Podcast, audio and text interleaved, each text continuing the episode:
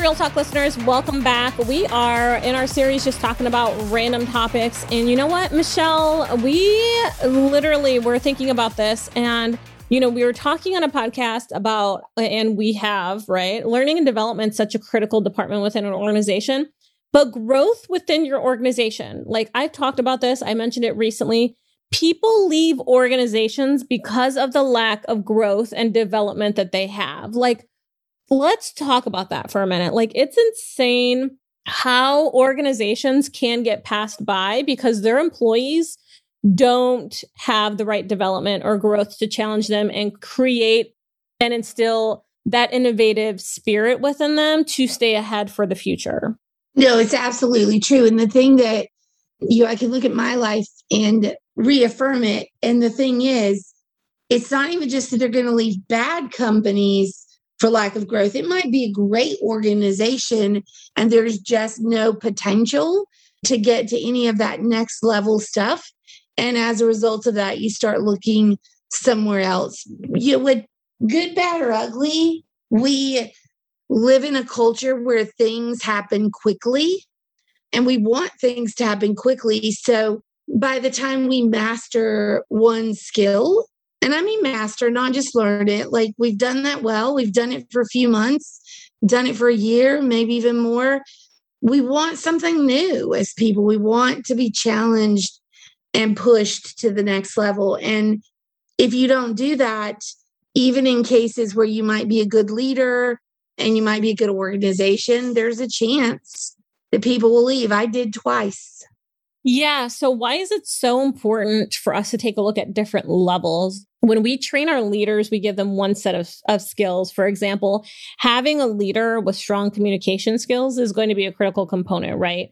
And if they are weak there, which we can see and assess in different levels of surveys or feedback or exit interviews or whatever the case may be, it's a critical component for us to be able to assess because the lack of development in communication then will hold back the the lower level employees from being able to develop and grow as well as far as they're not getting the information on what's going on with the business maybe. They're not getting the right tools the right assessment right to continue momentum in some areas. So you know that's one critical component. And then you also have your individual contributors right who are the worker bees working on being innovative and really spearheading some different initiatives. And so why are each level within the organization really critical components to consider when you're elevating each department? And then what does a budget look like for a company? Like, how do you even continue to develop people? Do you have to invest funds? Do you have to have a facilitator for every department? What are your thoughts on that? When you think about why do you have to look at it at different levels, think about it like not you, but for everybody. There are four different kind of skills or buckets of skills. You have technical skills, then you have people skills, and then you have strategic skills. Um, and within those three groups, they sort of pull and rely on different strengths, different knowledge, different parts of the brain. You can have a, a leader who has great people skills but doesn't have the ability to step out of their own little world and look at things strategically to see how all of the pieces fit together. And so, as you're growing through the organization, it is going to change the amount of each of those skills that you need. Obviously, the closer you are to the innovation and the projects, the more technical skills are going to be into play. But then you start getting into those people skills. As you want to move into leadership roles, you need more people skills, but we don't necessarily care if you have the technical know how because you're not going to be doing it every day. So you're going to lose some of that. And then as you move into those director roles or those senior leadership roles, you you have to be able to look at it strategically. You have to be able to say things like we have this project in IT that is going to streamline the way we process company communication but you have to immediately be able to start saying, how does it impact these people, these people, these people? And you start to pull all those pieces together into one big picture. And so, depending on where you are in that kind of continuum, if you will, it changes the type of growth or development that you need. So that's the, that's the reason it's so important to look at it individually. At each of those levels, what you typically find is that companies are really good at investing money in the technical training piece. Typically, that'll be the first one that they jump to. And the reason for that is because, well, frankly, if people can't do their job, then you don't make money. So I think that becomes a no brainer. We've got to teach them the technical stuff and people realize, companies realize you've got to have communication, you've got to have leadership, you got to be able to inspire people, you need to be able to manage a business. And so they start investing in some of those interpersonal skills that have historically been called soft skills.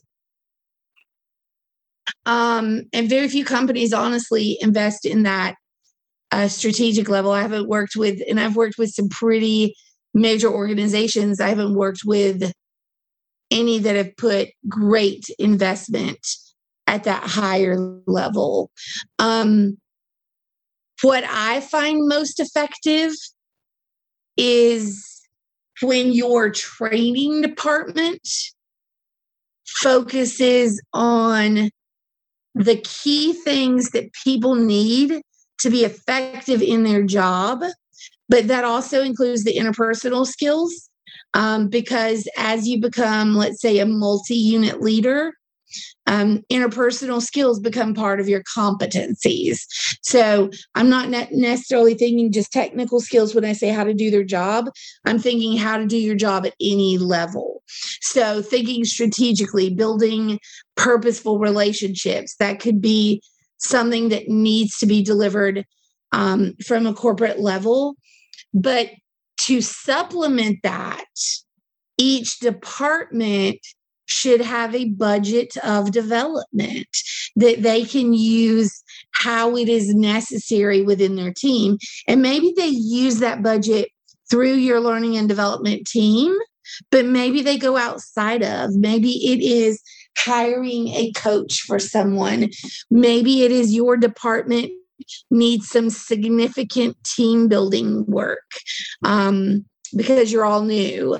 Uh, so, whatever that is that is unique for your department or your area, um, build something in your budget where you can make those decisions for some supplemental training.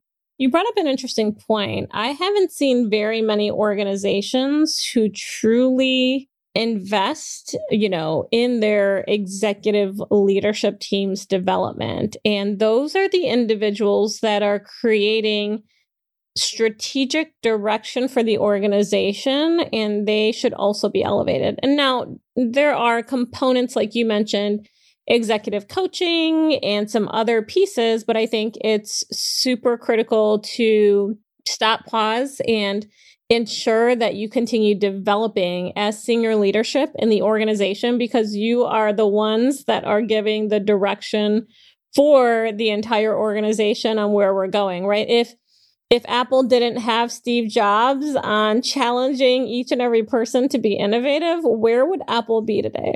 Right? So you need to have your top leaders continuing to challenge themselves in new ways to stay ahead of the competition.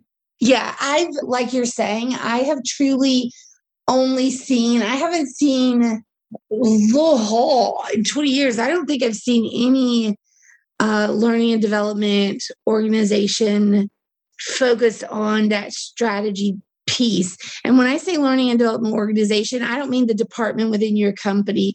Like there is a ton of external companies that put together learning and development solutions that you can purchase off the shelf. And I haven't seen a ton from them. That I would say the extent of what I've seen people try to do to help folks learn to be more strategic is some kind of capstone project at the end of some coaching where they're given a company wide initiative that is sort of like a, it's okay if it doesn't work, but let's hope it does. So there's low risk in the project, and they're given that project and asked to work through it. The challenge with that is that it goes back to what we talk about with leadership being something that you stumble on when you are learning is solely here's a project, let's see if you can make it work out. Your learning is now self taught. There's no example of what good looks like or what you should do. So it would be incredible as an organization if you have an L&D team to bring together individual tools and resources that help you become more strategic. If you don't, I would say when you reach out to folks, like if you were to reach out to us at Real Talent, really dig into what do those activities look like to teach those strategic elements so that you know you're getting something where they will learn what good looks like. Yeah. So, you know, that's an interesting perspective. And, you know, when you take a look at, like, when you mentioned that there's not much that has been evolved there from a strategic component, it's, it's important. It's l- literally crucial and could be detrimental to an organization if you don't continue challenging those areas. I think when it comes to growth in general, I think it's just, you need to take a look. At, growth doesn't always mean a web based training or a facilitation situation. Growth means constantly challenging your organization, constantly challenging your team members. It also means it can mean promotion within an organization, giving tools and resources for people to grow and develop. So if you're in a technology department and you're leveraging one platform for your designers or your engineers, literally elevating that or when web-based app, you know um, applications you know or or different types of systems have a new update and it may cost money investing in that update or that upgrade of those systems or taking a look and going to different platforms and moving things right? It's interesting how many companies actually sign contracts to be within the same system for a long period of time, that's not going to create futuristic growth or development for their organization. Right. So I think challenging some of your previous past practices are going to be huge. Like for me, I would love to just sign one year contracts with everybody because then it keeps my current technology partners like on their toes to like mm. make sure that they innovate and create something even better for me next year. But it also doesn't commit me to one single software or platform that may be may have better option like i may be able to pivot to something else that may meet my needs a little bit more differently next year. Now implementation of systems that's a whole nother story. But like if, if it's as easy as you went from skype business to microsoft teams like sometimes that decision is a lot better than what you previously were using. So thinking about like how you get your employees the tools and resources they need to be cross collaborative, which creates that growth, which creates that development, which creates communications and opportunities for them to have resources to present differently, to elevate themselves is going to be a critical component moving forward. So it's funny. I want to pull together a couple things that you said, going all the way back to how being strategic is not something that is normally taught in the workforce, regardless of the size of your organization. And I want to tie it to what you're talking about with innovation. And so here's a great place, and it, it actually it amuses me when I look at a company, like lots of things amuse me. So if you are in this bucket, please don't be offended. I get easily amused. But this is one of those places where companies will they'll have this motto that change is the only constant, right? And they're trying to encourage people to embrace the concept that change will happen all the time within the organization. But if you really look at the things that are changing, they're not the things that you need to change to be innovative. A lot of times, what you're looking at, which is why people are so frustrated with the concept of change, it's not that you're changing from Teams to Zoom, right? And that that's a strategic decision you went to because the Zoom platform has more virtual interactive capabilities.